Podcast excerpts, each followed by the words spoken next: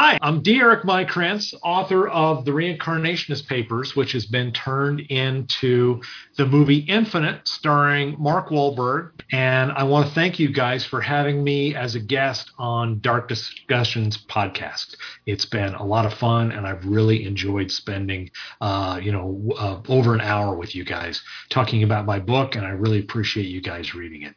Thanks, everybody in the Dark Discussions world. Pick up a copy of The Reincarnationist Papers and read it before you can see it in theaters.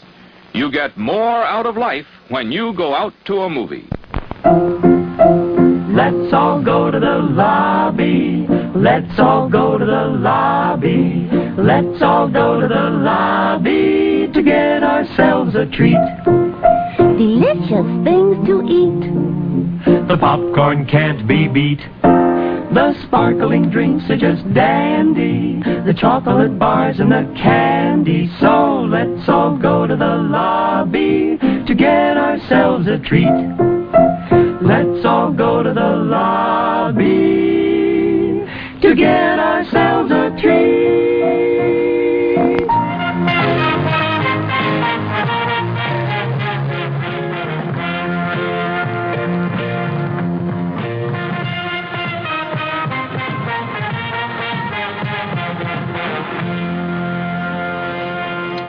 Right, uh, Barrett, we just are about to interview someone for this next episode of Halloween Boutique Psychotronic Reviews.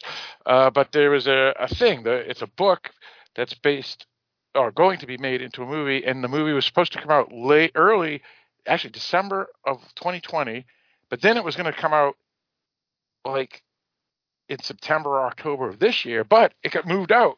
And what what what happened in the episode, and uh, what are we? I guess uh, going to discuss here to to clarify. We're going to discuss the Reincarnationist Papers um, by D. Eric Maikranz. I, I'm not positive I'm saying that correctly, but um, he's the author of the book that has now been made into the movie Infinite with Mark Wahlberg. Right, right. And so the movie has actually come out during the interview with uh, Eric. Uh, we discussed the movie a bit and you know his take and, and when it was going to come out. And obviously uh, since the recording of the interview with eric uh, the mo- movie date literally changed like a couple days later and has been released now on paramount plus uh, directly for anybody who subscribes to that. So uh, to clarify uh, when we discuss the movie in the interview when we talk about that release date Uh, obviously it has changed and it is now available. All right, so I guess we can get into our podcast episode.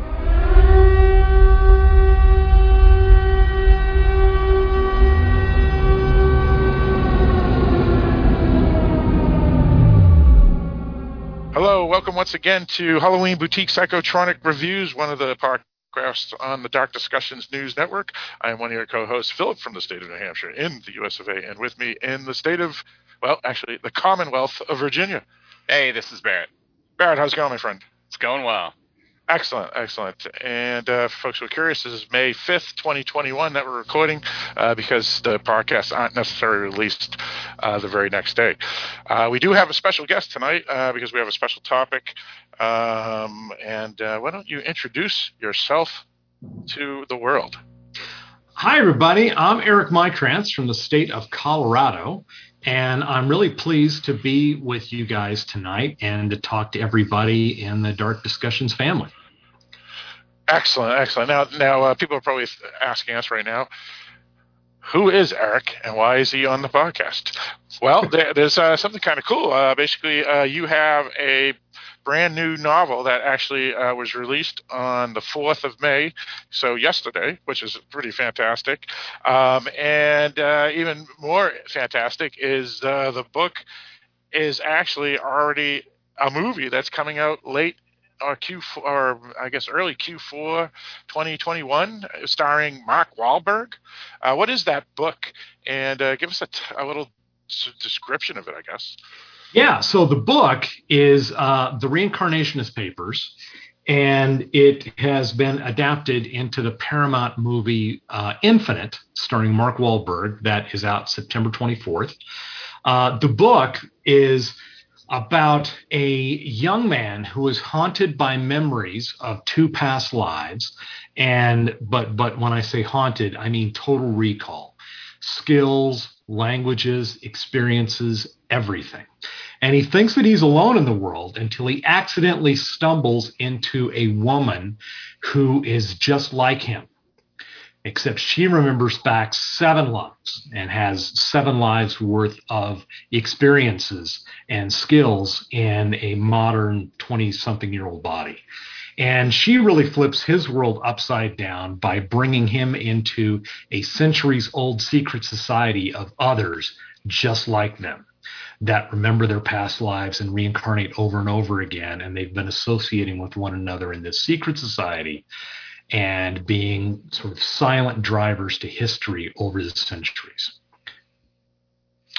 Yeah, that pretty much sums it up. And uh, I like how you said silent uh, because uh, they even talk about it. Some of the characters why they're not kings and queens and presidents and chancellors because of. Uh, uh, some issues, and you know we, we can get into all that good stuff uh, as we discuss. But um, yeah, the the book is uh, if if you get the the hard co- copy, it's about uh, 400 pages long, a little over, and then um, it's also available uh, pretty much Kindle. Is it also on Nook as well? Uh, it is Kindle and it is Nook. It was actually chosen. Uh, the Barnes and Noble folks have been really kind to me. Uh, it was actually picked as uh, a hand-picked uh, indie favorite in the fantasy category on uh, on BarnesandNoble.com for Nook. Oh, cool. Oh, nice. And it's also an audiobook. Um, and it's uh, about 13 hours and change on the audiobook. So it's a big, it's a big, thick, big, thick book. Now, uh, when you say uh, indie, uh, for folks who don't know what that means, what, what do you mean indie book? So um, indie, but yeah, it's it's sort of a nebulous term. But um, what I understand it to mean is uh, not necessarily self-published, but certainly not published by any of the big five publishers or any of their imprints. And my publisher is a wonderful publisher out of Oregon called Blackstone and they do a lot of audiobooks and they've been getting into print books in a big way over the past couple of years. And uh, they love this story and um, and and offered to uh, take it to the world for me. And uh, and and and the feeling is mutual. I love them and love working with them. Well, so so, so so they're so they're an indie publisher. I was going to say it's good to see more indie publishers getting into like Barnes and Noble because it's not something you would have seen a decade ago. Um, so it's good to see that they're getting in there and getting respect and getting books that are, you know, getting attention. Yeah, that, that's one of the, t- the toughest things. Uh, I, I um, it's temporary on hiatus, but uh, myself and another guy um, uh, ran a, company called Great Old Ones Publishing, and we, we released a number of really good quality books, um, but it's very difficult to, to get them into the big stores. So that's pretty impressive, and that's why I was curious uh, that uh, you brought that up because um, usually you don't see indie. Uh, published books or or when we say indie again we mean uh, publishers that aren't humongous um, actually get their stories uh, picked up by by the movies you know and, and yours was which is is pretty fantastic um, but uh, yeah why don't you you comment on that Well, yeah, it's um, it was actually picked up as a movie before uh, it was picked up by Blackstone. Um, the book was originally self-published. I actually self-published the novel in 2009, and uh, I did. I, I, I used some sort of interesting tactics from my day job. Uh, I work in IT, and uh, there are. I borrowed a couple of plays from my day job to uh, try to get the book to a wider audience, and it was. Um, I'll just jump in and tell the whole thing right now, if that's all right. So, um, you know, one of the things that, um, that that that we do in IT is is we'll, we'll do a technique uh, specifically in software development called crowdsourcing.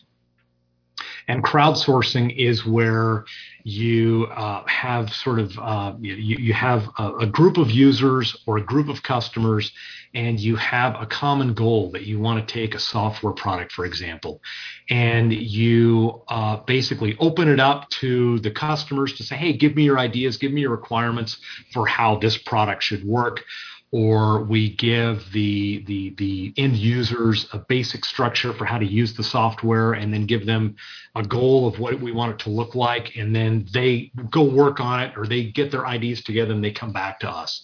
And so that's a way that we can work as a crowd, uh, but toward a single goal.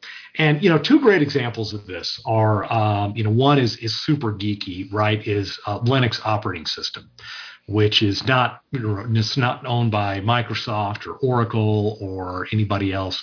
You know, it's it's uh, it's it's written by developers, by geeky uh, you know kernel and operating system developers, uh, but to a common goal. And another one that's actually a little more tangible and relatable is Wikipedia.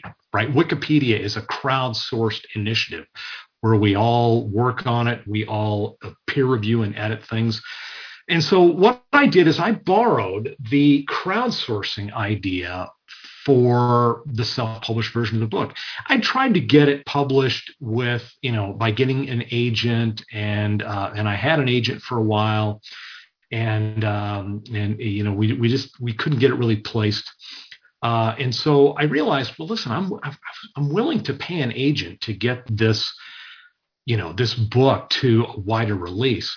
Why not just empower my readers to be my agents. And so I married that idea with crowdsourcing and I just put a reward on the first page of the book that I would pay any reader who read the book an agent's commission if they would introduce the book to a Hollywood producer or a New York publisher who liked the book and would either give me a publishing contract or would make it into a movie. And guys, this sounds like the zaniest message in a bottle marketing plan right up until it works.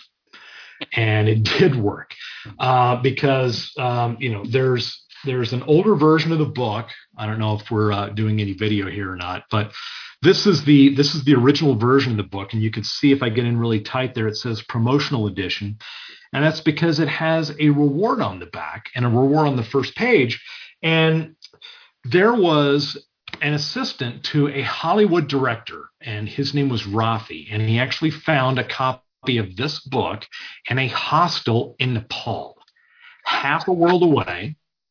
And he read the book and loved it. And on Thanksgiving Day 2010, it was about a year and change after I'd self published the book, he emailed me and said, Hey man, I just read this book and this book is amazing.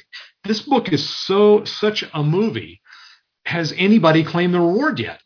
And I said, no. And he said, Eric, I'm going to get this made into a movie. And it took him several years. It took him four years to get the first movie option on the reincarnationist papers. And then that went to a, a, a producer in Hollywood called Bellevue Productions. And they hired a screenwriter to write Infinite, the adaptation of it. And then three years later, those guys sold it to Paramount um, in 2017. And then it took Paramount two years to start shooting the movie that is Infinite, starring Mark Wahlberg. That'll be in theaters in, look at my countdown calendar, 141 days on September 24th.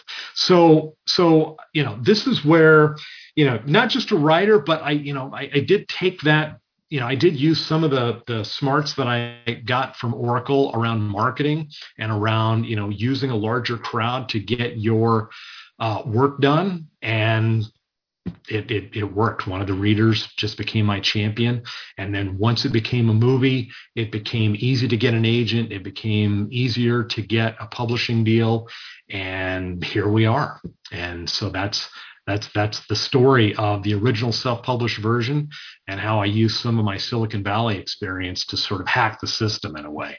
In a way, I feel like I kind of hacked Hollywood to get in. Yeah, whatever you can do to do it get in, that's for sure. And that, that was a brilliant idea. It, it yeah. If you know, if you have a, a few extra change, why not do something like that? Uh, because if if it works, it pays off for everybody, including yourself, even you know, with the reward and, and yeah, paid off well, or not. Yeah, and and well, and I structured it so that I didn't have to pay the reward until Paramount paid me. So you know, it's just like a it's like a proper agent's commission. Once the deal had closed and Paramount paid me to make the movie, then I paid Rafi the reward, um, and that was actually in December of 2019. Nice. Yeah. So it Now, didn't uh, cost me any money to sort of you know empower a bunch of readers to become an army of agents, which you know that's the essence of crowdsourcing. Yeah, indeed, indeed. It's a brilliant idea, no doubt about it. Um, all right, so uh, let's see, uh, Barry, you got any questions about the book, or, or even even publishing, or an- anything related to uh, what we're going to talk about tonight? Uh, my first question is how much research did you put into the history? Because it seems really well um, researched. Yeah, it's thank you, Barrett. Um, I put in a lot because uh, there are, uh, you know, there are, you know, three or four chapters in there that are just pure historical flashback chapters, and this is one of the things that that you know I have the luxury of doing when I'm talking about characters that reincarnate and their their consciousness basically survives lifetime after lifetime. So they can be different characters in different times and can i can use you know i can look back in history to pick out places to uh, insert those characters to do character and, and storyline development. Now one of the things that i hate when i read and i read a lot is when the when when the research is done poorly and when you can sort of see how they've missed something. And i just didn't want to be that author. Um, so i went back and i did a ton of research on on each one of these historical flashbacks. And i just try to make them as real as possible. And in a way i try to honor the history that i'm utilizing to tell the story. But yeah for each one of those historical flashback chapters easily two or three books worth of research. And um, you know this is you know when i when i finished the the the the that draft in 2008 that was 13 years ago. So i mean the internet was around but it wasn't as robust as it is today. So Yeah. it was a lot of you know a lot of work at the library uh, to get that done. And and i hope that it shows in some of the footnotes that are in the book because that actually uh, directs to some of the some of the things if if readers wanted to go deeper in a certain in a, in a specific historical area I have an add-on question to that. Sorry, Yeah. Phil. Um, so in your process, how did that work? Did you have an idea of where you wanted it to be in history, or and you wrote something like just drafty, and then you went and did all this research and kind of fit it in? Uh, yes, I, I had sort of a basic idea on where I wanted to place those characters, and then, uh, like I, I think I don't think this is going to be that big of a spoiler. One of them is um, in in the in the American Southwest in the 16th century with uh, with Spanish conquistadors. And uh, so I really knew that I wanted to set something in that time period um, and then and then I just went back and I researched, you know, what what little historical nuggets I could latch onto, and ended up with Coronado um, and the expedition into what is now, um, you know, northern New Mexico and and Arizona.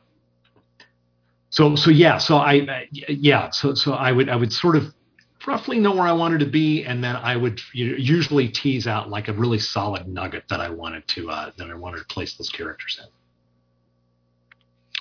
Now, um, you, you mentioned, uh, um, or I should say, your your um, uh, stuff that uh, Ellen, uh, the person that got us in contact with you, she she sent some stuff that said that you you know have traveled and, and whatnot and, in Venice and so forth. And uh, one of the characters um, is a, a person that works uh, in a specific art, and uh, they're able to carry that over generation to generation uh, because of their reincarnation, and they remember the skill set.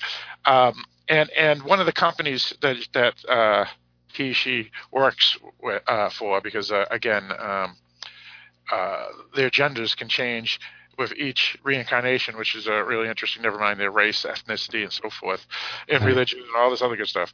Um, but um, you met uh, Saint Gobain, which is a uh, I think that's how you pronounce it, which is a French company, and there's actually a a a couple of uh, their plants or, or buildings, if you prefer, uh, right around the area that I live. Um, so I, I, was curious, um, was it specifically you chose that company and that artwork uh, or talent, I should say, specifically because you've done the traveling and knew, already knew that research because you already you didn't even have to probably research that as hard because you you were in Italy and you knew a lot about Venice in the first place. Um, so yeah, there, there's there's actually a lot to that question, maybe maybe more than you, maybe more than you realize, but it's a good one, right? And it'll take a, a couple of minutes to unpack this. Um, so so yeah so so i i lived in you know I, am calling you from colorado right now but i, I have lived here on and off for 30 something years. Uh, but i did live in europe for two years and i lived in rome. And i uh, and i wrote a, a, guidebook about rome and a guidebook about venice. So when you're writing about venice right uh, you know they had really a monopoly around uh, crafted and blown glass. You know they were sort of the the innovators of blown glass uh, up until you know for for for several centuries, and they actually, and, but that was that was on the nearby island of Murano, which is just north of, of Venice proper. Now, I actually stumbled into Saint Gobain as a part of the research. And this sort of gets back to Barrett's question, which is, you know, did did I reverse engineer this from Saint Gobain, or did I just pick something in general and then and then it sort of went in a natural direction? And it's the latter, right? I knew that I wanted to make uh, that character a glass craftsman, uh, craftswoman, actually. Um, and, and so I knew that I would have to place that character in Murano. But then when uh, then then when I place that character in another history, in in the next life in France as a glass innovator that worked on the Palace of Versailles and the Hall of Mirrors. The interesting thing is that that character that I picked, that real that was a real person, um, Louis Lucas de Néhou. That person actually went on to go found Saint Gobain. And so it was sort of just this serendipitous thing that I was able to to sort of tie that off to like real history. And the only way that I'd known Saint Gobain before was riding in cars in Europe, where you know here the glass is made by Delco or some other company. There, all almost all of the auto glass is made by Gobain and I didn't really know about Gobain until until I started researching the book. And then there's a giant coffee table book in the next room that I that is part of the research that Barrett asked about. And part of it is how that person basically started the glassworks that became Gobain, this giant multinational that even has facilities in New Hampshire. Yeah, yeah, they do. Right, right. So, so like I said, long answer. There was a lot in there, but but you know, yeah, I didn't start off with Gobain, but I landed there in a very organic and sort of cool way. Yeah, indeed, indeed, and that's the thing we were talking about. How I mentioned uh, different uh, races, ethnicities, uh, genders, and so on. And and if you're from your next life, you're in a country like France versus Italy. Where would you work? You would work at Saint Gobain. So it, it, it's kind of interesting how how it all you know traveled that path to to things that just naturally fit into your book. Um, Barrett, what do you got? Oh well, first I want to say the glass blowing was one of my favorite parts of the the story. I just really was enraptured by that. I mean, I was looking stuff up about it because it was just so interesting. Um, so I'm curious, how f- did you find yourself having to do like these full genealogies for your characters? Like, okay, they lived from this long to this long, then this long to this long. And so you knew exact because some of them are pretty old, so you would have had to go back really far to be able to tell part of their history. I'm just curious how much work that was. yeah, yeah, it, it was work, but it was it's work in two different ways, and one of which you might realize, and the other is is not so obvious. I mean, number one is when you're going to say that a character, like the woman who discovers Evan, and this is probably, I'm, probably not going to give any spoilers away, anything more than you would read on the back of the book cover or on the description on Amazon or Barnes and Noble. Uh, the woman who discovers Evan and and knows what he is. She's had seven lives worth of experience. So she's lived seven times before. This is her eighth life, where she's been a woman. She's she's been a man. She's lived in France. She's lived in Italy. She's lived in the American Southwest. And what you have to do is you have to sort of reverse engineer that to say, oh, okay, average lifespan, you know, today, what, 70 something, but average lifespan in the 1700s was like 35, 40. Yeah. So, so you, you know, when you create that character's genealogy and the different lives that they have, you've got to do all of the math and you've got to reverse engineer it because, to Philip's point, right, these characters live consecutive lives. So when when they die in 1910, they're going to be born in either 1910 or 1911. Um, so their consciousness survives and is transported into a new body, hence reincarnation. Uh, but you've got to go reverse engineer that to make sure you get the math right. But then, where you have a character that was a real character in history, like the person that founded Gobain, you've got to get that one right right? Or, or, you know somebody that was really on Coronado's expedition. You've got to get that date right, and then reverse and then engineer around that. Very true. Um, so yeah, it is. It's it's it's uh, it, it was harder than it looked like. no, I can imagine because just write, writing a regular story, not even taking all that into account, is tough. So. Yeah, indeed, indeed, no doubt. Um, now, uh, I have a question for you about uh, the characters' more morals and ethics and whatnot. Uh, basically, um, since they are at least mentally, uh, I guess, um, uh, uh, what's the word?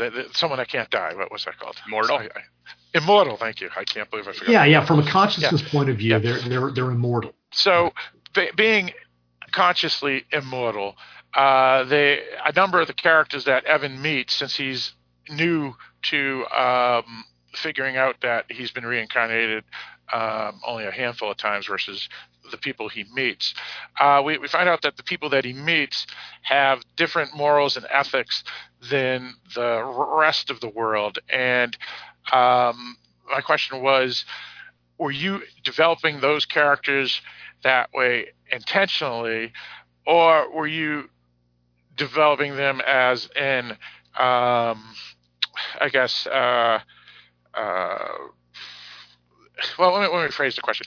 If they're more, if if they keep on living over and over and they don't have any consequences, they stop beginning to believe that they can do things like they can murder, they can uh, do all these ter- terrible things if they want to. In some cases, we see duels in the past, and and uh, they talk about actions they've done or they don't care about, and as a result, I was curious what what what were you were you, how did you write that? Were, were you writing it as if this is how people probably would become if they lived multiple lives and there was never consequences? And versus empathy for for people so they some of them kind of looked sociopathic and i was just curious your thoughts on on how you wrote that yeah. there- So there's wow, there's a lot in that question too. Um, but but you know Right. this is but I love this because this this gets to to part of the spirit and part of the message of the book. Um, but I'm gonna I'm gonna rewind this question all the way to the beginning when I started writing because you actually did ask that as part of the question, and I think this gets to the you know there, there's two different uh, sort of analogies or metaphors for this, right? Whether as a writer you're a plotter or a pantser, or to use uh, George R. R. Martin's uh, you know analogy, there are architects and there are gardeners, right?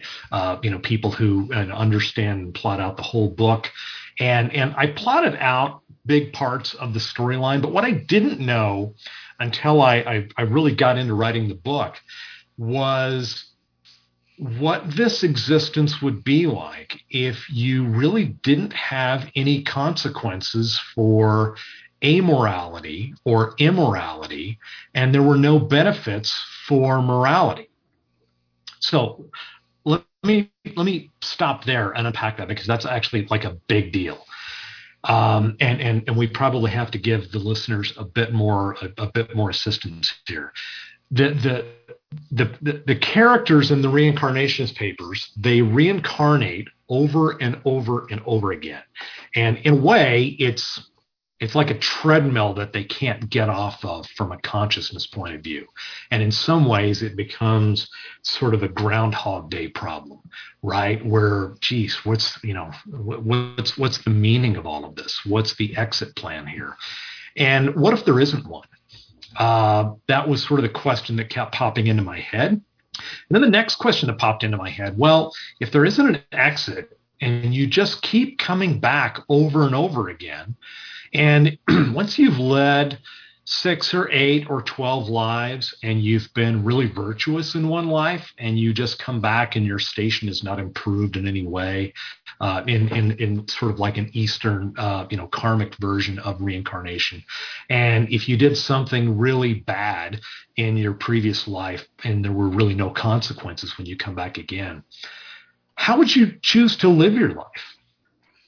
Would you be a virtuous person just to be a virtuous person or would you be a selfish person because you knew that you could get away with it with no consequences? And in a way that actually speaks to power because a lot of people you know enjoy power in this life and they can do some things with impunity um, and can get away with it with no consequence. And if there's no consequence what's the deterrent from them doing that again? So so in a way right so so that's where sort of this this sort of cyclical existence with no real with limited physical danger and no danger to your overall surviving consciousness kind of took me and it kind of wanders into some dark alleys at some points along the book yeah because I, I, was, I was thinking that because it's like do you become nihilistic pessimistic cynical or a hedonistic or something other form of of nihilistic behavior? Or would you want to use that power to better the life of of people? And i guess even these folk the the, the people that are reincarnated are just like everybody else where you have some that are good and some that are indifferent and some that are users and some that aren't. And so um, a power doesn't necessarily make one more apt to go villainous or go uh, glorious and good they could still just be you know random as we see in, in everyday life of people you meet every day. So it, it is kind of interesting yeah. that whole background. Say you went through eight lifetimes of hedonism would you then revert back to something else? I mean there's so many possibilities of how you could change from from this.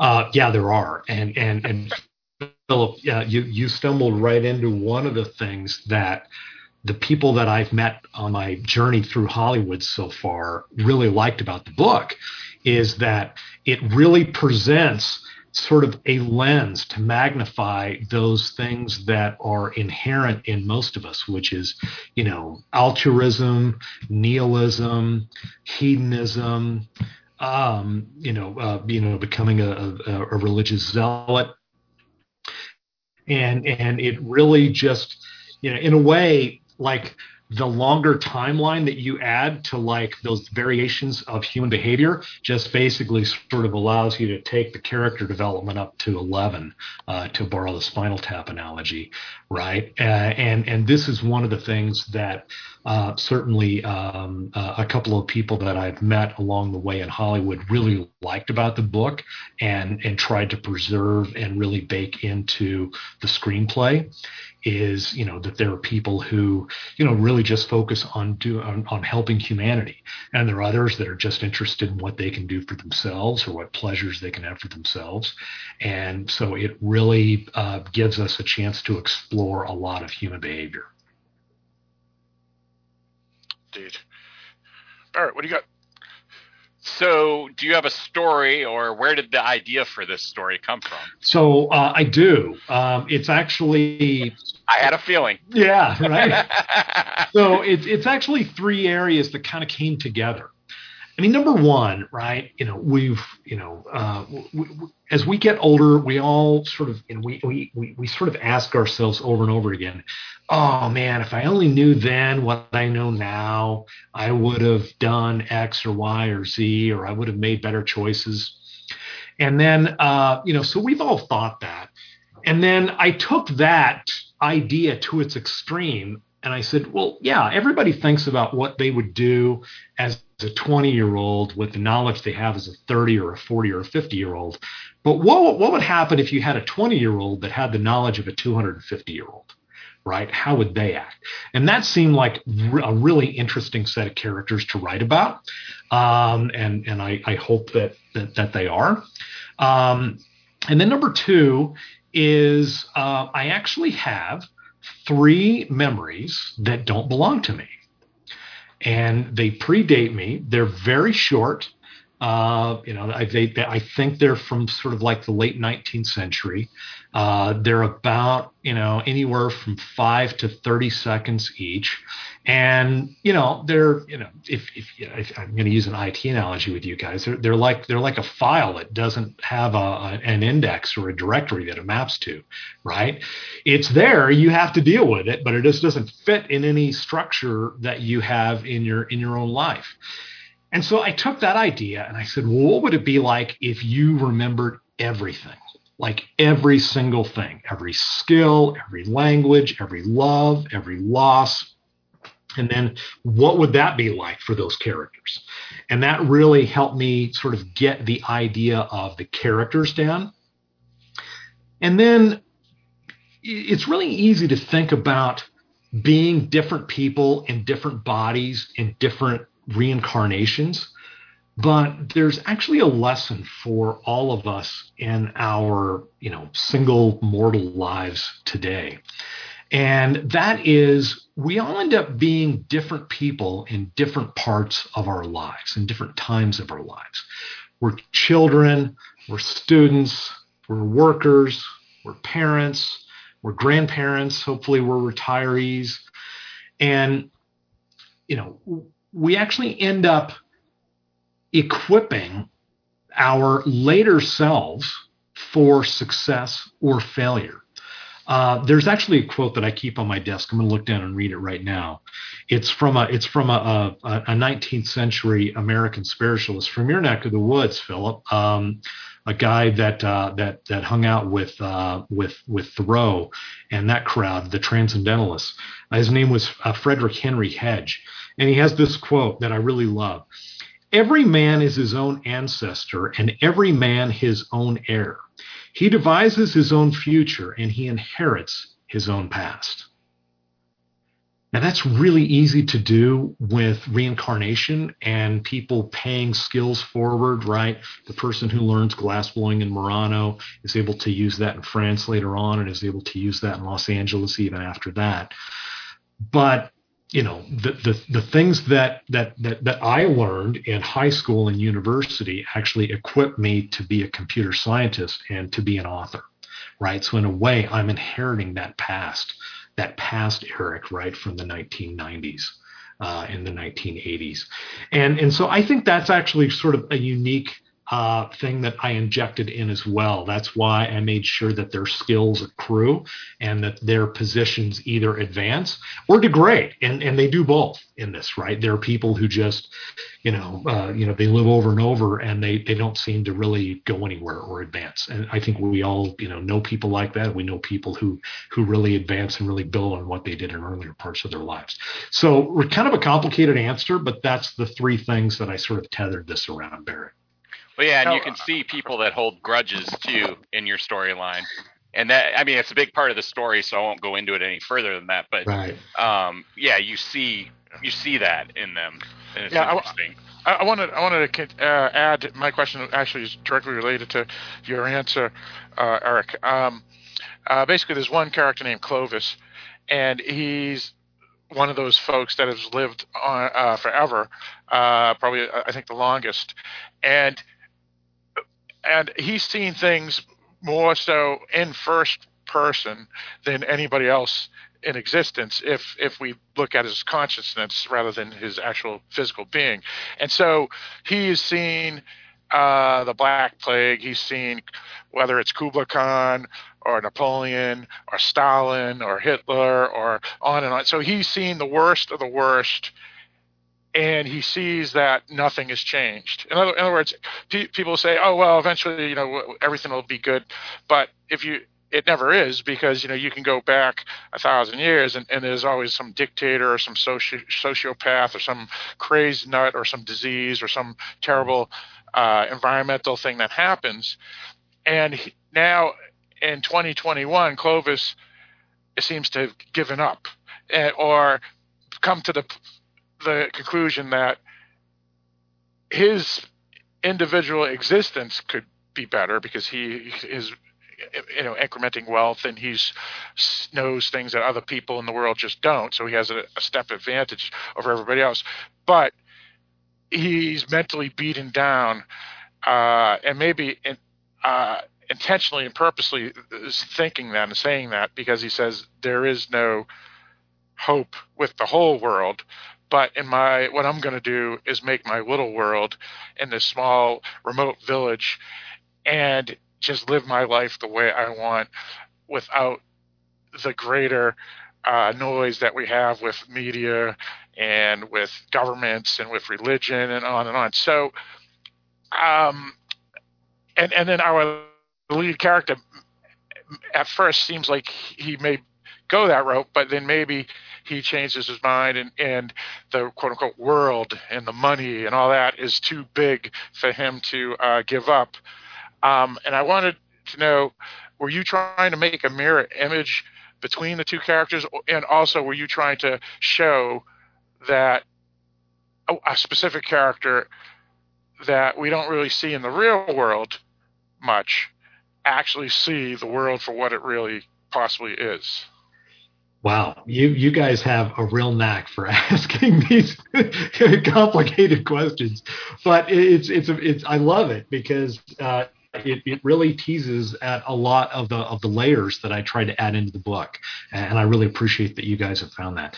So so what you know the way that I describe Clovis as uh, I describe him as a threadbare soul you know he's he's just gone through this so much that he's um, you know he's he's beaten down uh, he's beaten up he's sort of retired from the world into this really quiet corner um, of, of of the world.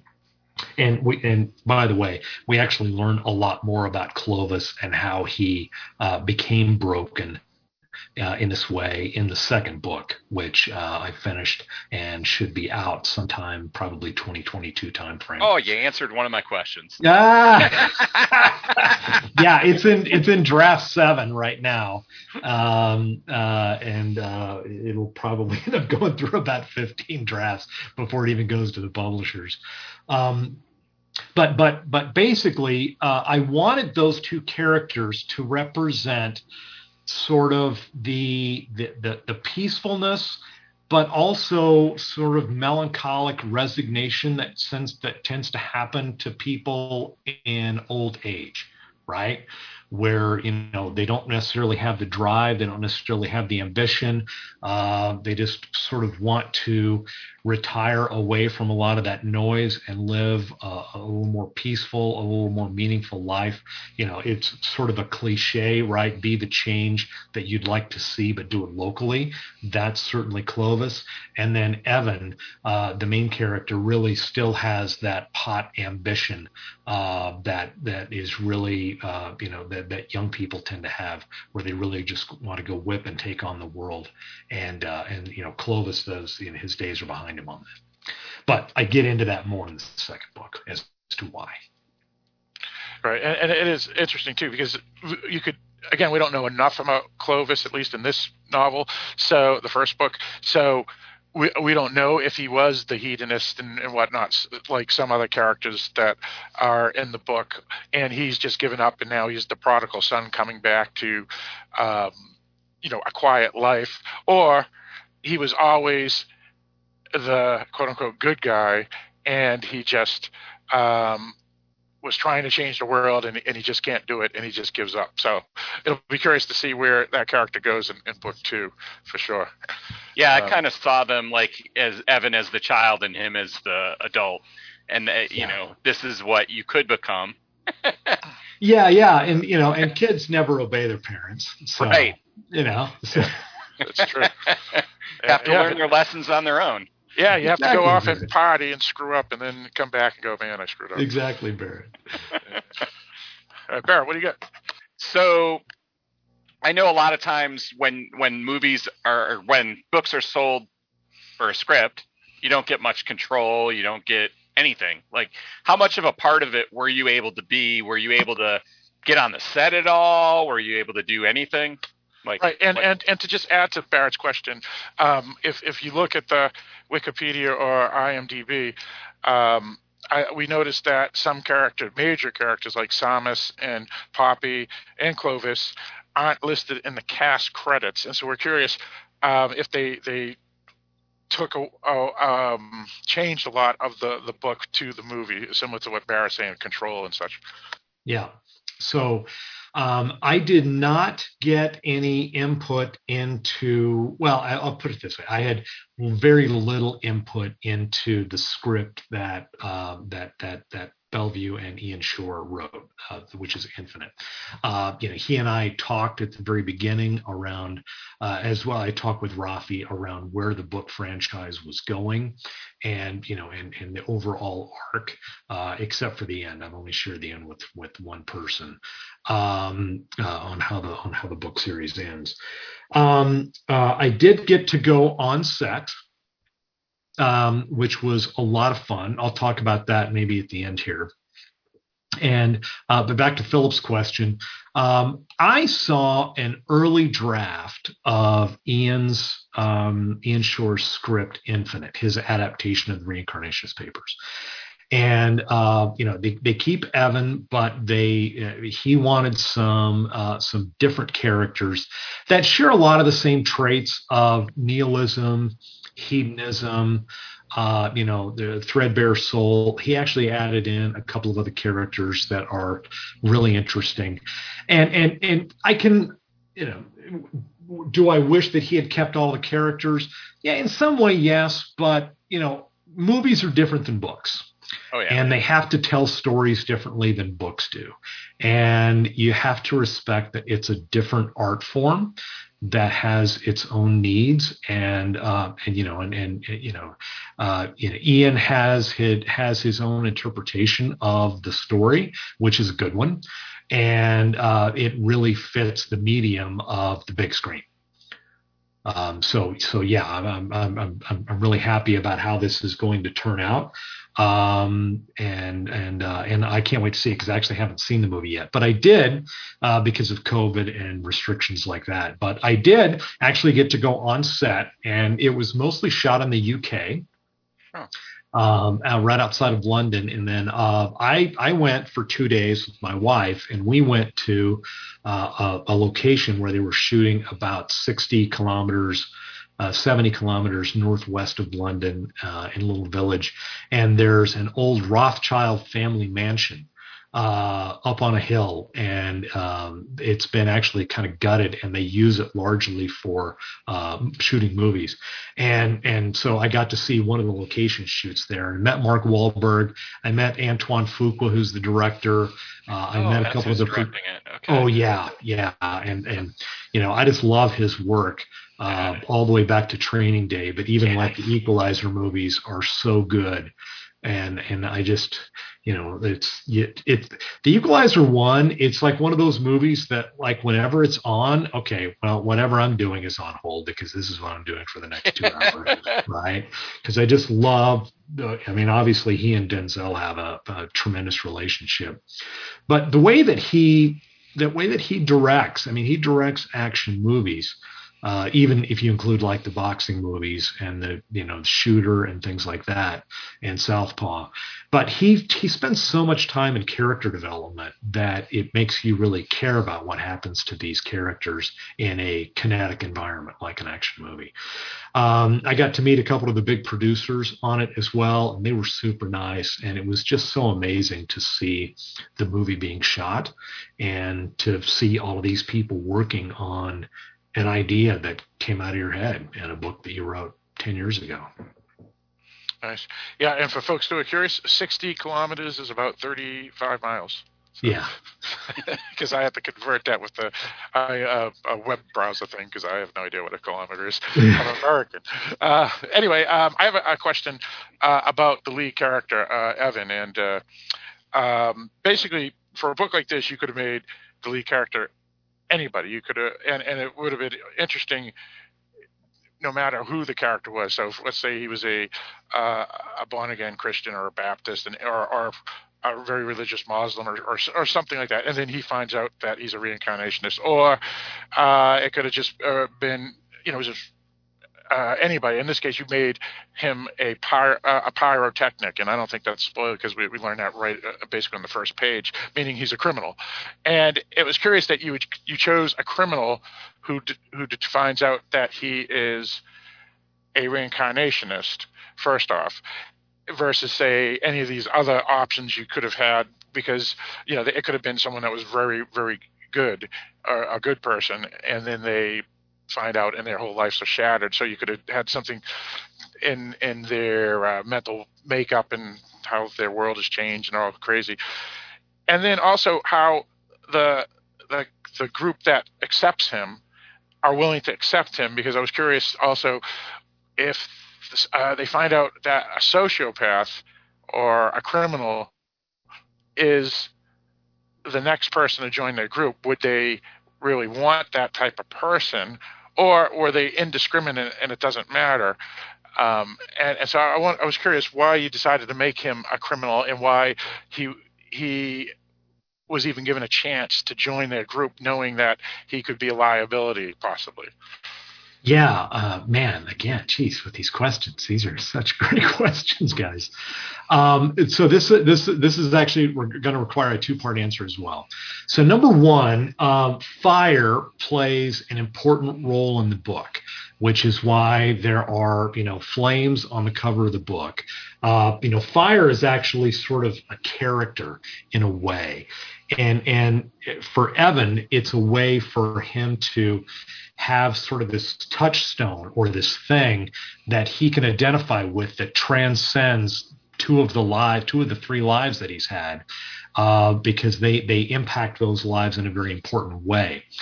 So when before he runs into any of the other reincarnationist characters, he thinks that he's alone. He thinks that he's the only one in the world that has this condition.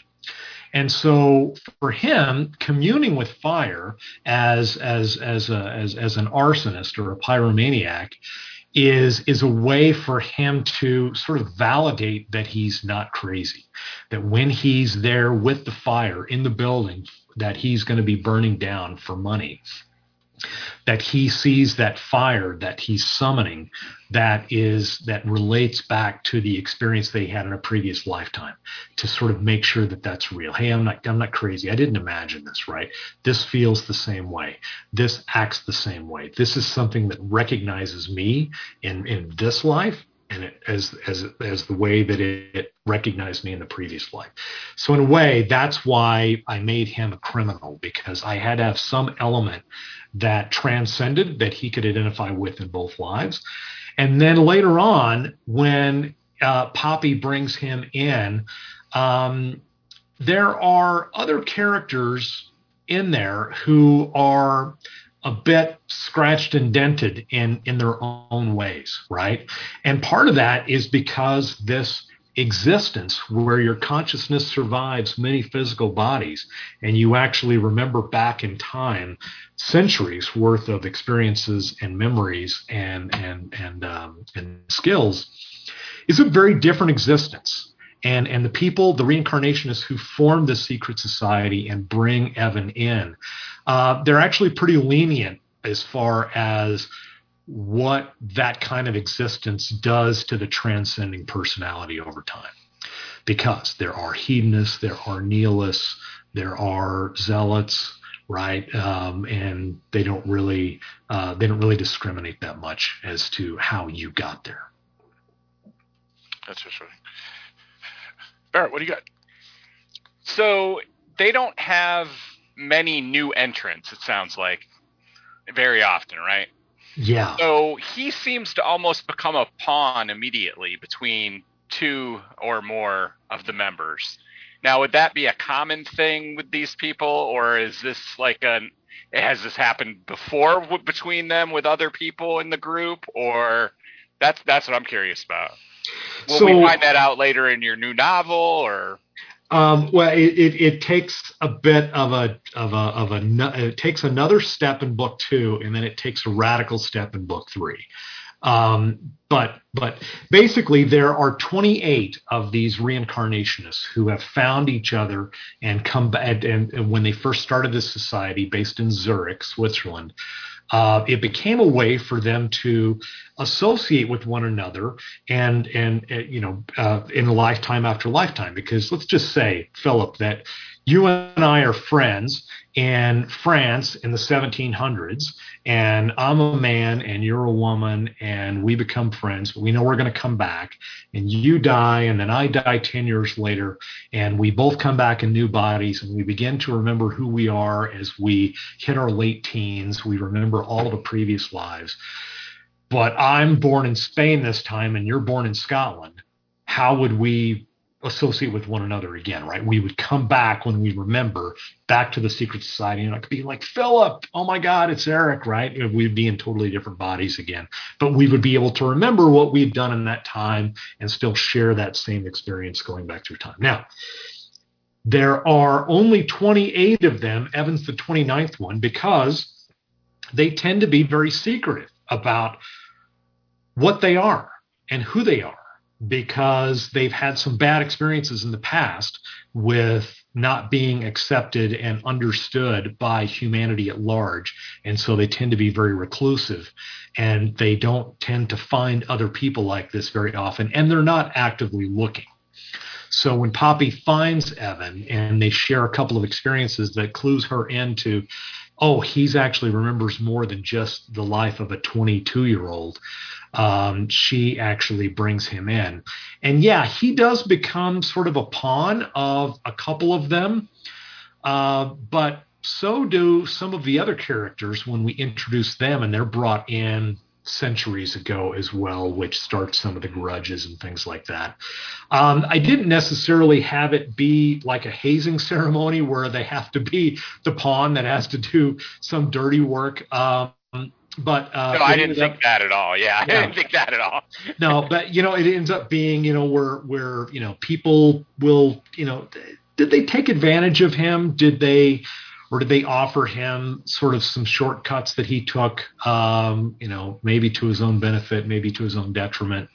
Uh, but I definitely wanted to show uh, a sensualist, a hedonist, uh, a nihilist, um, and and and have Evan interact with uh, different characters in different reincarnationists in the society, and then you know and, and show sort of the different facets of what where, where human nature could go on a longer timeline.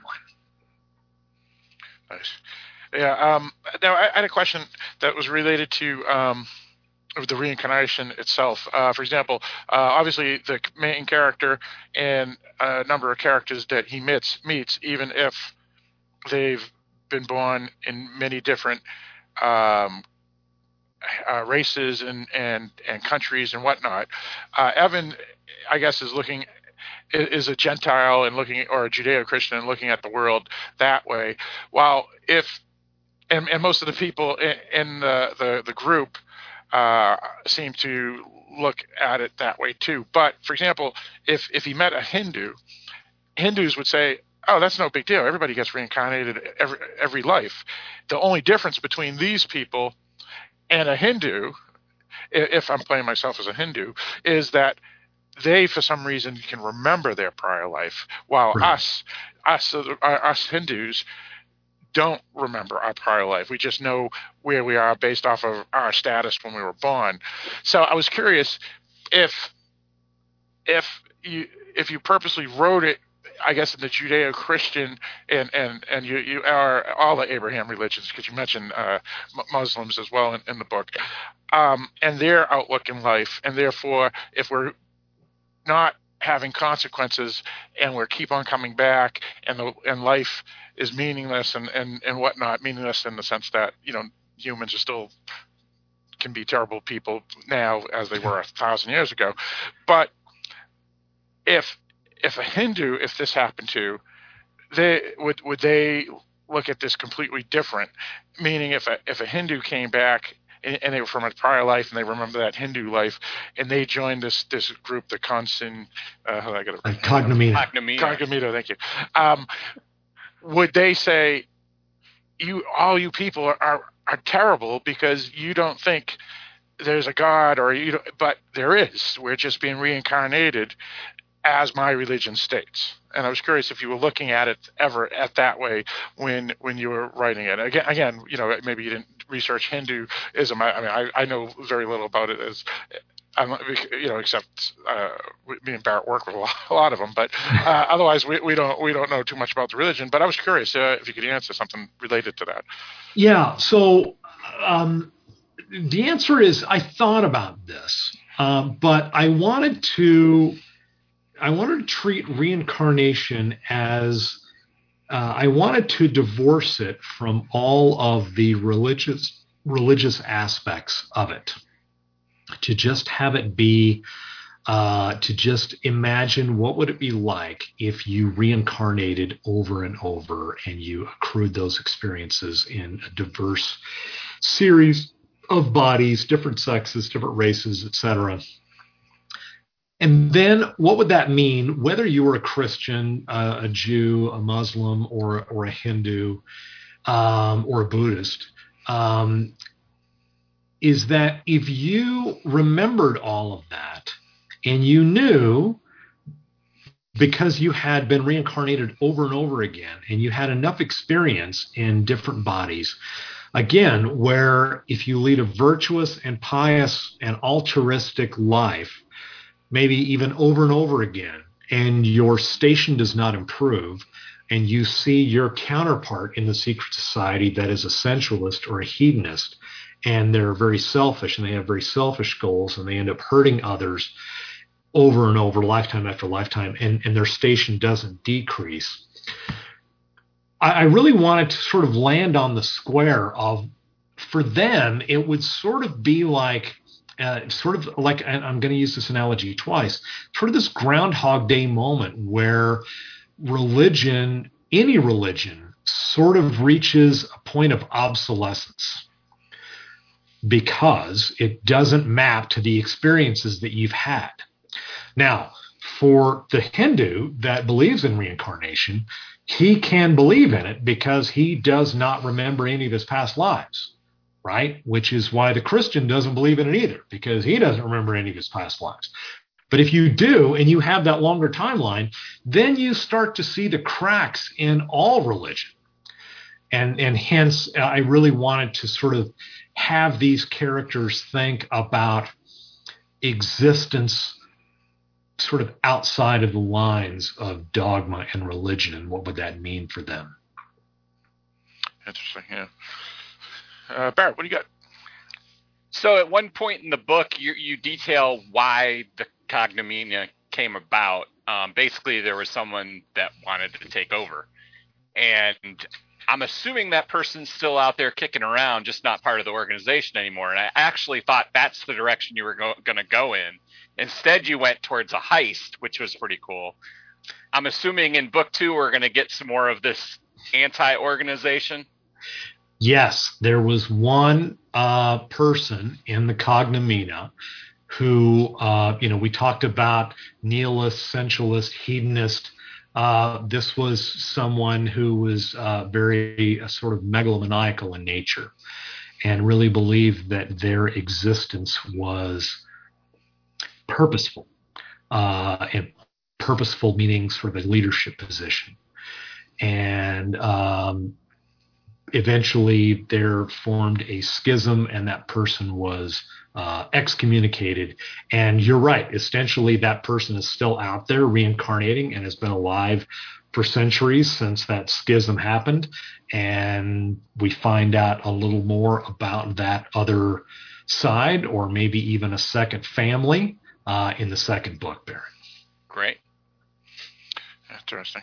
Um, now, th- there's a important scene in the book uh, where uh, the cognomina, they, what they do is they, uh, when they find someone and they decide they're worthy enough to join the incognita, um, they then have a uh, not a ceremony, but like a judgment, and determine whether or not to accept you. And in this case, uh, four out of five, I think it was, uh, said yes, and one didn't. And we never find out who voted no for one of the characters to uh, join the the cognomina. Um, and I was curious. It's a two part question. One is, who would have that been? and and two, why would they even have a judgment? Because even if they determine that they don't want you, they possibly will, I guess, kill you. But you're still going to come back in another life anyway, and they're going to have to deal with it over and over for eternity. So the judgment seems like is that only like a temporary thing to prevent people from joining, or eh, you know, just to, to delay a problem, quote unquote, problem child, or is is it a uh, the the the the group, the cognomina, are just uh, tricking themselves or, or trying to make themselves think that they can prevent a problem from actually happening. Right. So, um, the mechanics of it, the way that it works is that, you know, so so let's just say that you guys are reincarnationists, many centuries worth of lives. You've known each other lifetime after lifetime. So when Barrett comes back, he could be, hey, Philip, remember me? You know, Barrett reaches, you know, that sort of 17, 18 years old and begins to remember all of these past lives and then realizes, oh, I'm not, you know, I'm not, uh, you know, I'm not Jack. I'm actually Barrett from, from all of these different lives from before. And then he comes back to the secret society and he could basically pass the, the entrance exam by basically talking about a prank that he played on you four centuries ago that only you two would know about. And he would, and then you would say, "Yeah, God dang it, that's that crazy knucklehead Barrett that did that thing with the chariot that time, right? And and uh, you know tied the helmets behind the chariot, or something like that. So as they as they have more and more time with each other, it actually becomes easier to verify that one of the 28 personalities that they know is sort of like in known inventory, but may not be back in a normal body because they might have died, you know, 15 or 12 or 18 years ago. They would know to expect that person back. And so the trial, which we call ascension trials in the book series, become easier, but they're actually harder for the first time when somebody comes in new because nobody knows them. And so what they have to do is they have to ask that person a lot of questions that are very detail oriented, where they could go back and research those facts from a person's previous life or two previous lives ago to see you know to see exact detail. Now i do hint about this in the book that in the old days what they would do is somebody who wanted to join would be killed and they would have to come back and identify which one of the five judges had actually killed them. And then that would be the way that they would say, oh, yeah, well, yeah, you're the Barrett we killed last time, and you know that I'm the one that has blood on my hands, right? Very, you know, very effective, very brutal way to do it. But um, yeah, they they now that you know in in an internet age, they can actually go back and do a lot of the research and and not have to kill people and and but, but I think think about this from my point of view, right? You've got you've got to build this whole world where you know where you can do these things, and then think about it in different timelines. It was uh, it was a lot of fun uh, and and and challenging in some ways. and I'm assuming that maybe one of the other books will, will tell us who the person was that said no and and why. Maybe I don't know. Uh, yeah, we yeah, that's that's for later. That's sort of an Easter egg that you find out later on. Sure, sure. Well, and it seems like this could be a political process too. Like if somebody's bringing someone in, somebody else might want to affect their power somehow, and so they're going to say no. And I don't know. I just see a lot of politics behind that. Yeah. yep. Stay tuned. Keep reading. so I have a question. On your website, you list that you have exclusive bonus content if you join the Insiders Club. Can you tell us a little bit about that? Yeah, so uh, I, I I'll give you some of the research. Uh, I'll give yeah. So people go to ericmaikranz.com and that last name. So it's E R I C M A I K R A N Z. I assume that it'll be it'll be linked off of the off of the page, uh, Philip. Yep. Uh, I will give them some of the research that I did uh, into reincarnation, and there's actually a lot of uh, not a lot, there, there, but there's actually some really killer academic research that's being done out of the University of Virginia. Uh, those guys are actually have been uh, there's the University of Virginia is sort of unique in that it has a department of personality studies that uh, and and it actually goes back there there's there's a doctor there that's heading it up now his name is Jim Tucker and he's written a lot of books on reincarnation but he actually uh, uh, was sort of the, the mentee of the grandfather of this research, which was another doctor that actually founded this this division at the University of Virginia. His name was Dr. Ian Stevenson, and he's done a ton of research. Both of those gentlemen have done a ton of research into cases of reincarnation that where uh, in, in in which case the the the, the facts from a previous life have been proven and it's so it, it's fascinating research. I recommend people go out if they have a, if they have an interest in that, go back and read Dr. Ian Stevenson's work, read Dr. Jim Tucker's work. Uh, it's really it's really very very interesting. Uh, so so it's some of those cases that actually sort of uh, uh, that sort of guided me on developing this world and these characters. And I also have, so far, I've only got one. Uh, I will have a second one later. Hidden chapters in the book. So there are a few historical flashbacks that are a little shorter. And what I do is I go back and I um, I actually create those as full chapters.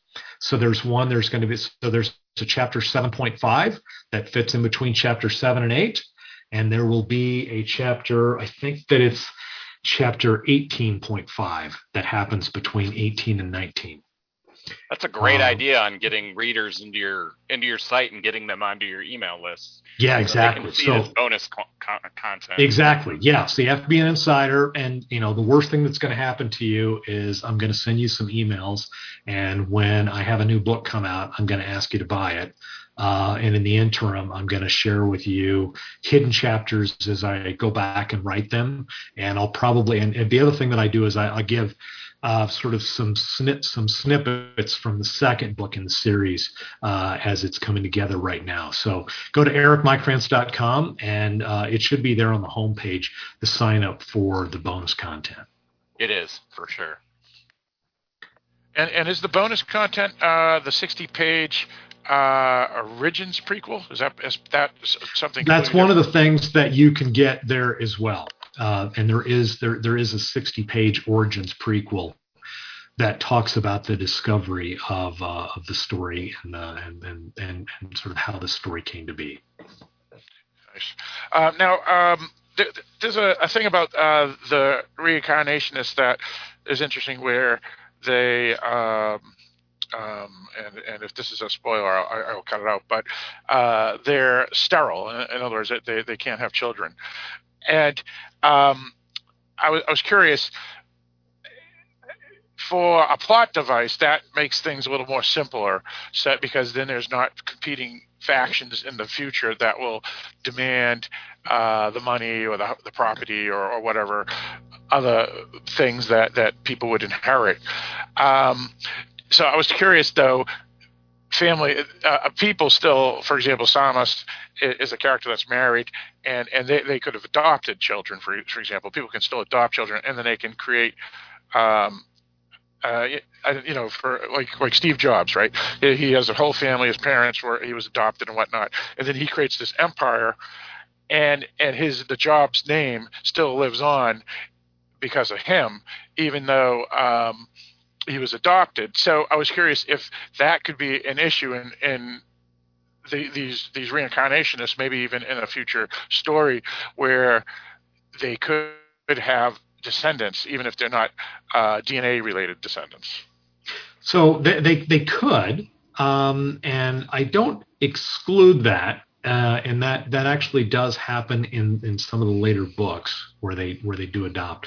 The, there is something that we find out near the end of the series of books as to biologically why they are as they are um, and and there is there is a reason for that.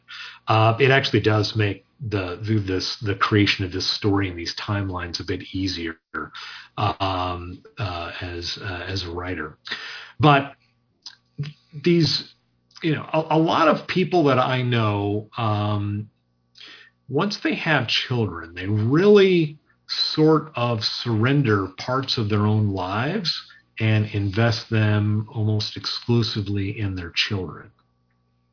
Now, these characters cannot have children. So, in a way, they are forced to invest in their own lives uh, because they know that they will come back and live over and over and over again, which which sort of skews toward the, the, the ones that live very selfish and hedonistic lives.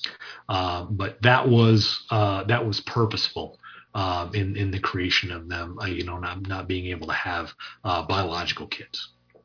Were you also thinking about, for example, what's I mean, again, if they write wills and whatnot, especially if they already know who they are, they can plan the money to go to that to themselves uh, in the future. To themselves in the future through that through the organization.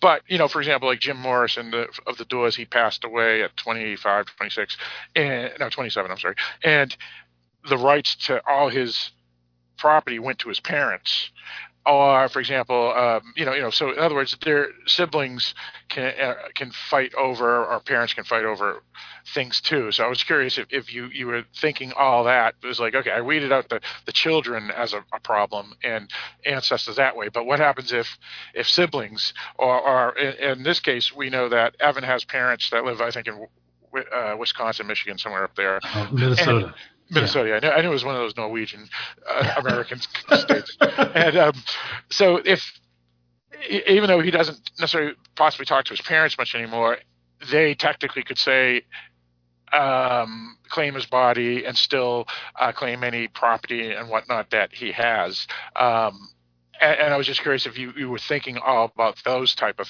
things as well. Never mind the children. Um, no, I didn't really think about that so much because once you're in the society and you realize that this becomes a mechanism where you can, you know, to back to the Frederick Henry Hedge quote, right, where you can, you know, inherit your own past and and become your own ancestor and your own heir in a way. That that's what that's what you know that's what people excuse me that's what people choose to do. Yeah that's great yeah uh, Barrett, what do you got? So, you know, your books just came out. Yeah. Movie is going to come out in September. Is your publisher going to do another big push at that point? Uh, yeah, that's the plan. Uh, you know, a, a, part of the reason that we're we, we we had initially planned to publish the book in conjunction with the movie release when the movie was going to be released in 2020, but obviously COVID happened, and so the movie got delayed from 2020. It was actually supposed to be out in uh, in three weeks in on Memorial Day, but uh, they delayed it again until September 24th. But we kept getting such great press and we kept getting such good reviews on the book that they wanted to bring the book out now. And and yeah, we'll be you know I'll be doing a lot of these interviews through the summer, and we'll be ramping up again once the movie trailer's out for Infinite, and once you know the buzz is building up for people to go and see the movie and honestly, just to be able to go outside and go to the movies, right? I don't know about you guys. You know, I think you know I've listened to a couple of your episodes, right? You guys are real cinephiles. You know, I'm really excited to go back to the to the movies and just probably the thing I miss most is going to the movie theater. Yeah, you know, it's just such uh, a unique collective experience to watch a good movie, especially something that's really like a good action movie or a good horror movie. They're just better on the big screen. They're better with people around you. There's there's like this energy in the room that is not replicated in television, right? Um, Well, also, Yeah. also the, a big problem too is that the movies just aren't being released, right? I mean, I mean, if they d- all did what HBO Max did, and we were still able to see all the films, that would be great. But because they don't want to do that because they're trying to make uh, money, obviously, as well by having it at the cinema, everybody loses out because we just can't get to see them. So it, it's just that's really the thing that's most unfortunate about the. Well, you know, it's just it's. Uh, I look at it as a delayed gratification, right? You know, I really like for me. Uh, I obviously want to see Infinite. I'm dying to see it, but I really want to see Dune. I really want to see the new version of Dune. Oh yeah. Uh, but you know, geez, man, those guys spent you know like a you know a fourth of a billion dollars to make It, that. it's coming You on know. HBO Max too, so we, we lucked out. That's one. Well, that it's still be up in the air. They keep talking about. Oh, yeah, So, yeah, yeah. I, I don't think that that's going to land there because I mean these guys have. To. I mean it's, it's a business at the end of the day, right? And they build these, eh, you know, they manufacture these extravaganzas. And eh, honestly, this is one of the things that Lorenzo di Bonaventura, the, the one of the producers of Infinite, explained to me when I met him on set, was that hey, this is like American manufacturing, right? We build these things here and we export them all over the world to uh, to have people view them, and we make about ten dollars a piece on this. And they've you know these are business ventures. They have to make their money back, or there's no next version. There's no new series in the in, you know new episode in the Bond series.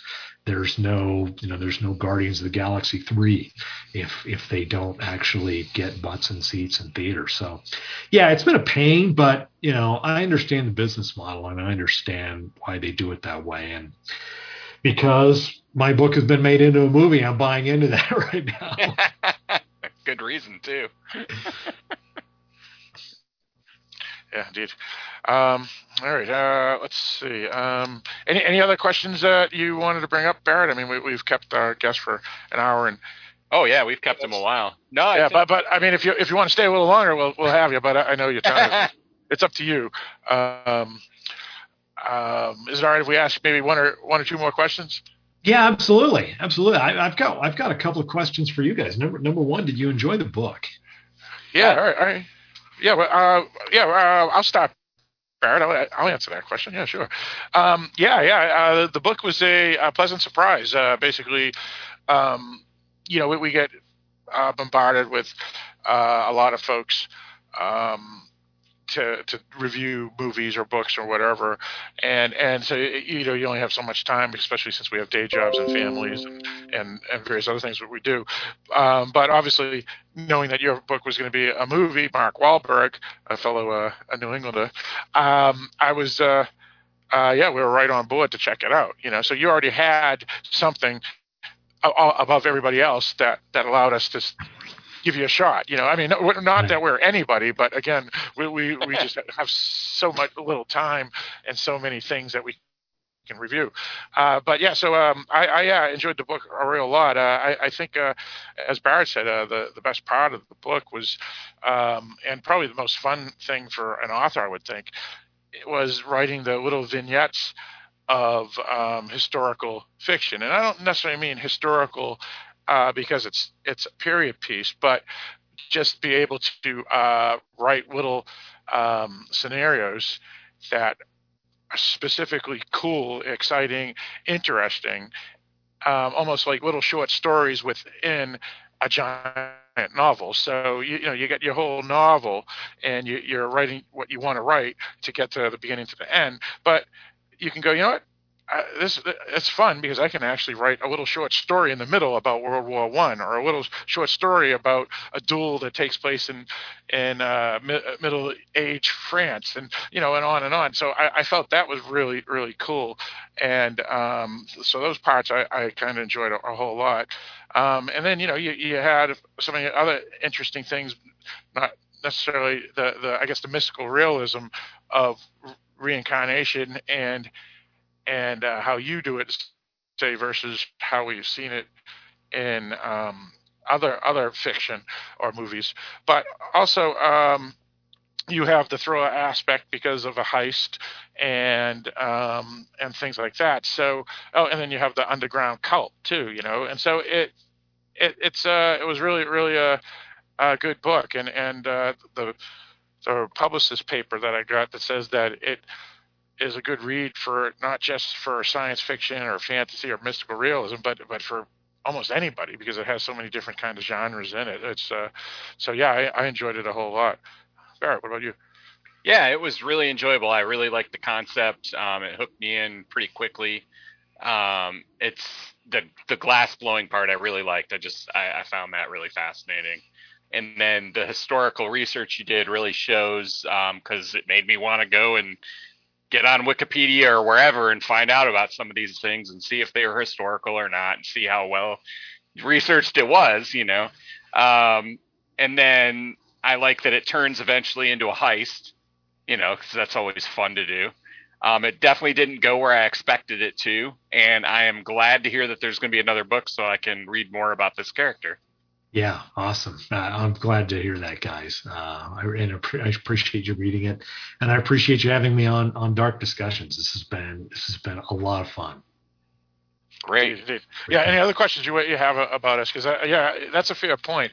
Um, like uh, an artist wants to hear what people um, think. Um, any, anything else that you wanted to hear? no, I mean, it, yeah, I mean, that's pretty much it. I mean, yeah. I mean, you guys, you're, you're, you know, from from from the episodes that I've listened to, your, your podcast is focused around um, around entertainment, right? Movies, uh, books, and so you know whether you guys, you know, uh, you know, you guys are entertainment professionals, right? You guys are like a good judge of what uh, you know of what is compelling entertainment, and uh, and so I wanted to get your opinion on that. Thanks, guys.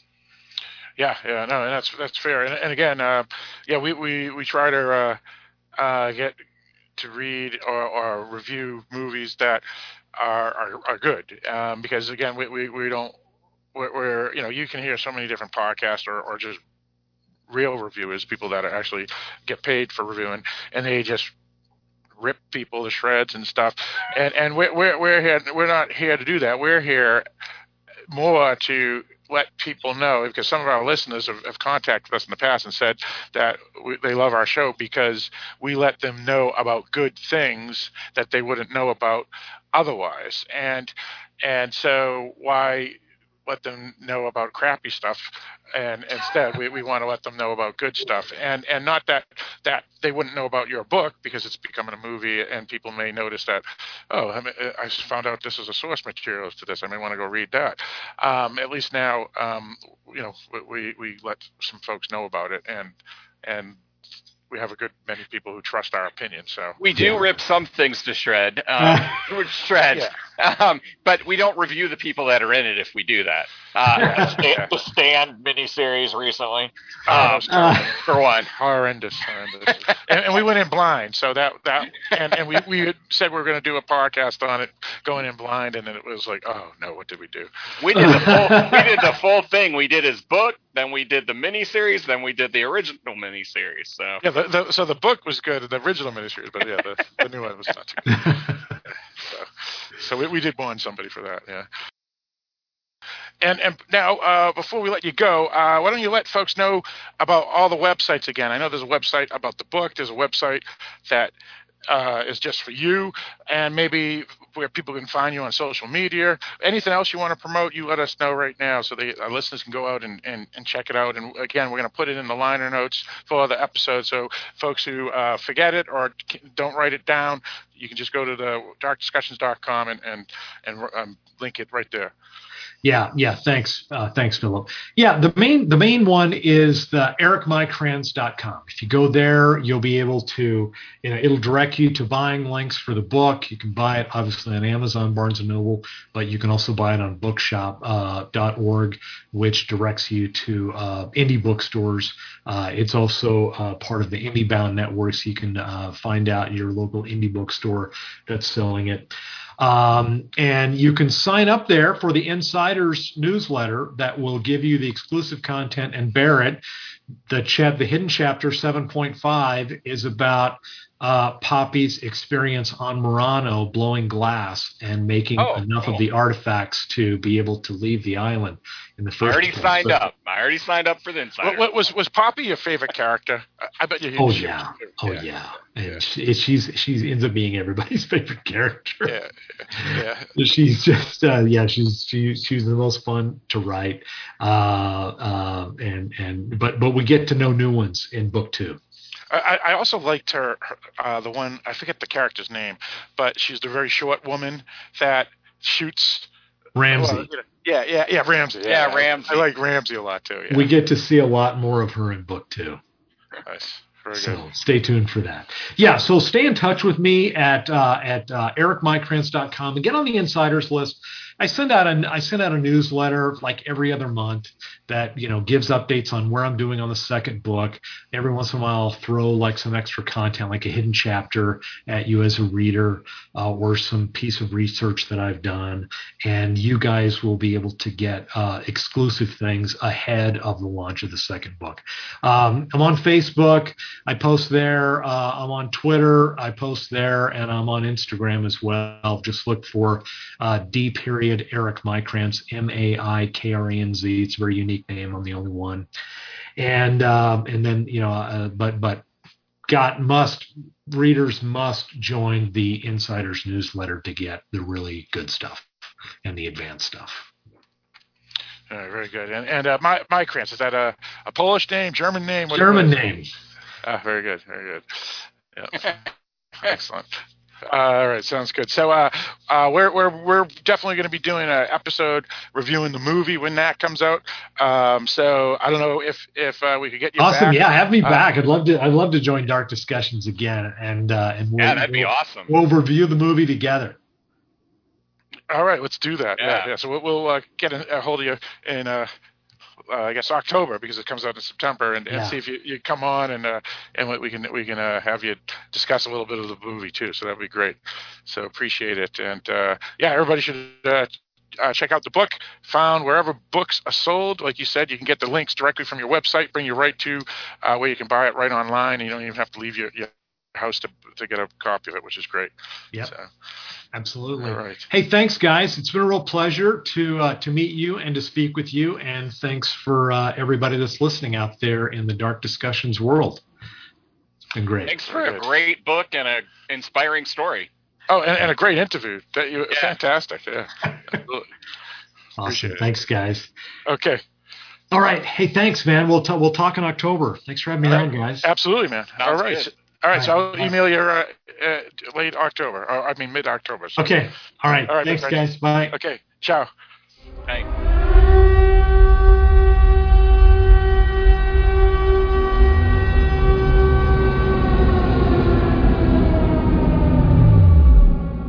All right. So Eric just uh, left, and uh, it was great to have him on. Appreciate that he came on. Uh, how we found out about the book, uh, f- because people are saying, you know, what, what happened? How did we get it? Well, basically, uh, uh, his publicist contacted us through email. Not sure how they found out about us or found us, um, and asked if we wanted to maybe interview uh, Eric, and uh, you know, we, so I read we read a little bit and found out that it was being the movie. Uh, Mark Wahlberg, that's pretty impressive. So uh, we said, yeah, we'll have him on, but uh, we want to read the book before we have him on. So uh, we she sent us copies of the book. We read the book and uh, we brought him on. So uh, he, he didn't even know because he's been interviewed by so many different people. Some people read the book, some haven't. Uh, we did, and so we were able to ask some more interesting questions. I, I, I bet than those who haven't. So that's how we we we found Eric. Um, and uh, so it was great to have him on. Uh, so, uh, Barrett, what was your, your thoughts on, on the interview and and the book and all that other good stuff? Um, it was a great interview. Uh, I enjoyed the book a lot, and interviewing him was a lot of fun. Um, it was just seeing uh, some of his methods that he used um, to get this made into a movie were quite interesting stories in themselves. So um, he's definitely an interesting guy, and I suggest reading the book, checking it out before you before the movie comes out, and uh, it, it's enjoyable. You like it. Yeah, yeah. Uh, I noticed uh, uh, for folks that are curious, you can get um, copies of the book for around ten bucks. Uh, it's a paperback version. Um, also, you can get Kindle, which is a couple of dollars cheaper, like eight or or, or a Nook eight or whatever. Uh, also, uh, as you mentioned, uh, there's all a bunch of um, extras. Uh, one of them, uh, you actually, I've, I, I noticed right here, the Reincarnation Papers Origins Prequel, 60 pages, you can get for free um, from his website. Never mind. General bookstores you can get for free as well as a as a um, digital copy. Uh, so that's kind of cool. Um, yeah, so um, I would yeah recommend it. Uh, I, I enjoyed it as well. Uh, any other thoughts? Uh, you, you you looking forward, excited to see the movie? I'm really curious about the movie, and you know, it's got Mark Wahlberg, who's usually in fun action flicks, so you know, it should be good. Yeah, yeah. Also, Dylan O'Brien's in it too, uh, from uh, The Maze and, and Love and Monsters. Uh, so uh, he's one of those big up and coming actors as well. And Uh, Antoine Fuqua is the one directing it, so I mean, Yep. it's hard to go wrong. Yep, yep, exactly. Uh, a few other uh, decent character actors in the film as well. Uh, the film hasn't been screened at all yet uh, for critics, and again, we're, we're talking six months in advance anyway. Uh, but it hasn't done festivals either, so there's no like leaked reviews yet. Um, so uh, if you go to Rotten Tomatoes.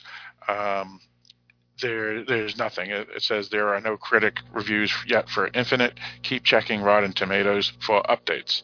So, um, yeah, yeah. So there, this is a um, one of those big films that they didn't have to go to, uh, um, uh, you know, c- conventions and, and stuff. And and also, um, a lot of times they force people to uh, not release their reviews until the very day of the release. Yeah, they have a blackout. Yeah. Yeah, yeah, exactly, exactly. Even even if it is at a festival, it's the same, same thing. So, uh, Yeah, I think one of my favorite parts of this interview was just talking to him about his process of getting the book to that point, you know, where it was made into a movie. I think it's it's it's good for people that are trying to get into the business to hear these things, to know what's Yeah. possible and how you can do things.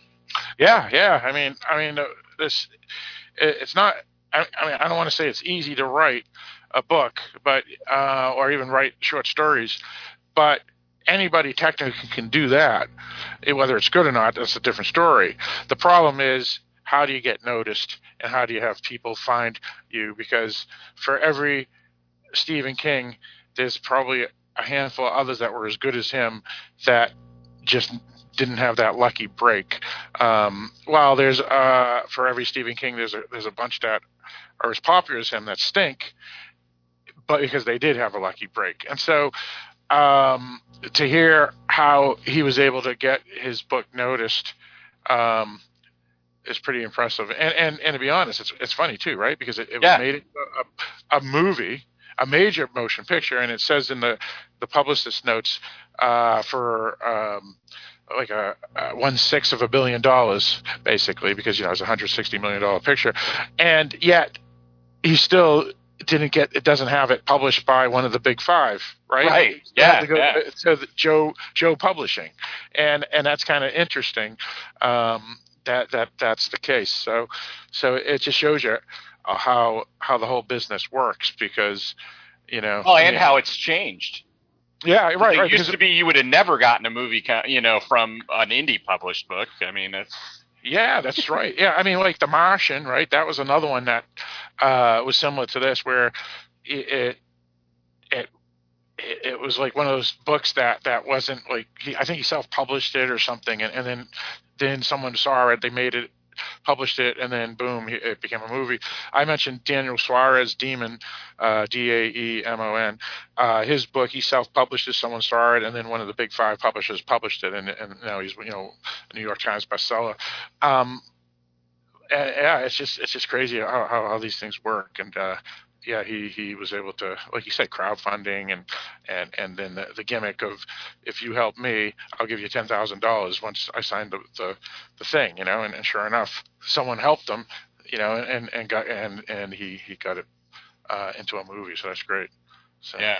You know, and, and, and he mentioned the book is 2009, right? So that's 11, uh, no, 12 years that, that, you know, and, and only now that people have interest in it, he's now able to get sequels. Yeah. he's gonna he's gonna write sequels. You know, whether Well, they he's become probably movies- been he's probably been working on them for a while, but not you know waiting to see that this would get. Yeah. Well, and that's that's a smart thing because I know a lot of writers. Uh, you're in a writers groups. I've been in writers groups uh, where people are writing manuscripts and then they start a manuscript for the part two, and it's like you and you you scratch your head. You're saying you're wasting your time. You because if the first one never makes it, no one's going to read ever any of the others. You should always write standalone stories until you make it big and then write the sequels if you make it big because otherwise you're just wasting your time Well, And now so- though, now though, they're saying that you want something that's going to continue because you want your commodity. You want something Oh, that people well, are going to want to buy, that. buy, and buy. I, I didn't say that. I said you don't write the second one until Right, the first have one the makes big. So so make Yeah. a bunch of standalones that could go off and be sequels. You yeah. know, so so you write book the thriller, then write the mystery, and then write the horror. And if one of them makes it, then you can write part two of that one that made it. You know, because you don't want to make the part two of the thriller, and then no one's ever going to buy the first one, and then the second one's just it's like that's, yeah, but it's continuation.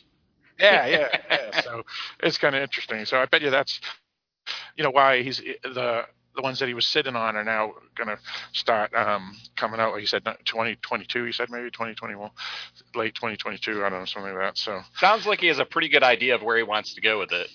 indeed, indeed, yeah. So uh, all right. So um, yeah. So if uh, folks uh, um, have any questions uh, and give their thoughts on on on what we talked about tonight, uh, dark discussions at AOL.com. Uh, that's where you can find us. Uh, the website is darkdiscussions.com, uh, which is we're part of the Dark Discussions News Network, which is a website that is updated constantly uh, with various re- release notices, reviews, um, columns, uh, over 30 podcasts on the network. Uh, so uh, if you follow movie and genre and entertainment news, uh, check it out all the time. We're also on Dark Discussions Facebook group page, so just search for that. Um, and um, you can also email us directly through uh, the contact us form on darkdiscussions.com. And then, of course, uh, you can donate to the Patreon, where if you donate to Patreon, for every $5 that you donate, there's a chance that we will review a movie of you, your choice. So if you donate $15 in the month of uh, well, it's May, so month of May. Uh, you could choose three different films. So you could choose uh, Scream. You could uh, choose um, uh, Tomb Raider. You could choose um, uh, Ghost Ship, or you could just choose Ghost Ship three times. And uh, what happens is it's put into a figurative hat, and at the end of the quarter, we pick randomly, and your film will be chosen. We will do an episode. Uh, any help would be uh, great because DarkDiscussions.com and the entire network are free. We do not charge, and we only make money, if any money, through uh, donations for you, by you. And that money isn't even a profit because it pays for our service fees, such as uh, our web hosting and all that. Um, so yeah, that's uh, pretty much that. Um, and I guess that's pretty much it for the episode tonight. So uh, Barrett, why don't you lead us up? Thanks for joining us on darkdiscussions.com. Uh, listen to us every day to find something new.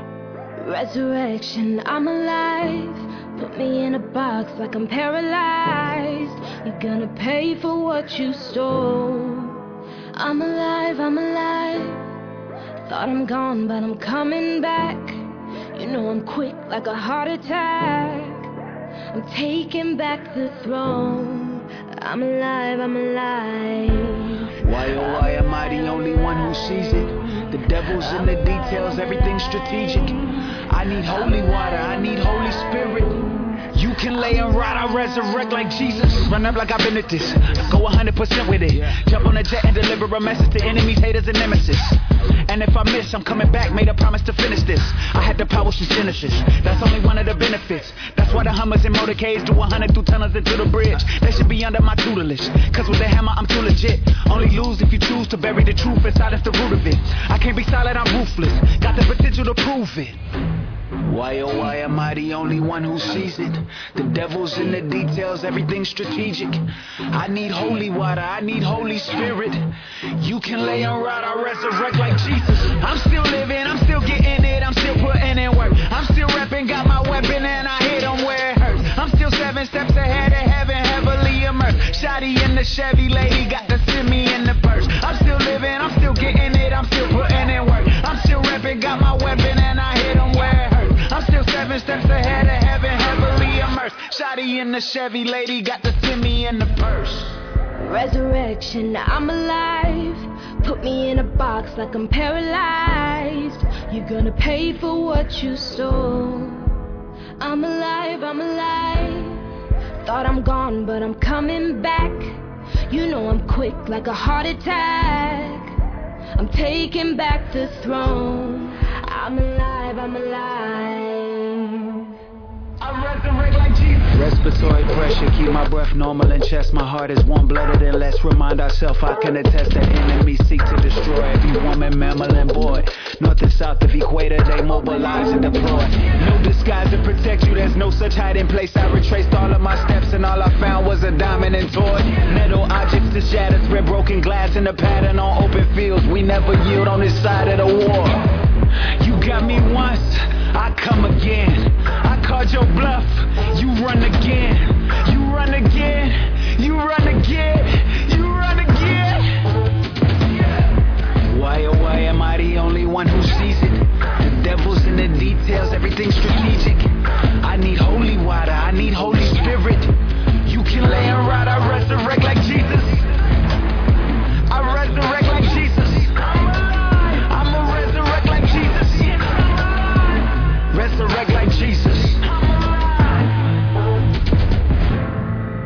Resurrection, I'm alive. Put me in a box like I'm paralyzed. You're gonna pay for what you stole. I'm alive, I'm alive. Thought I'm gone, but I'm coming back.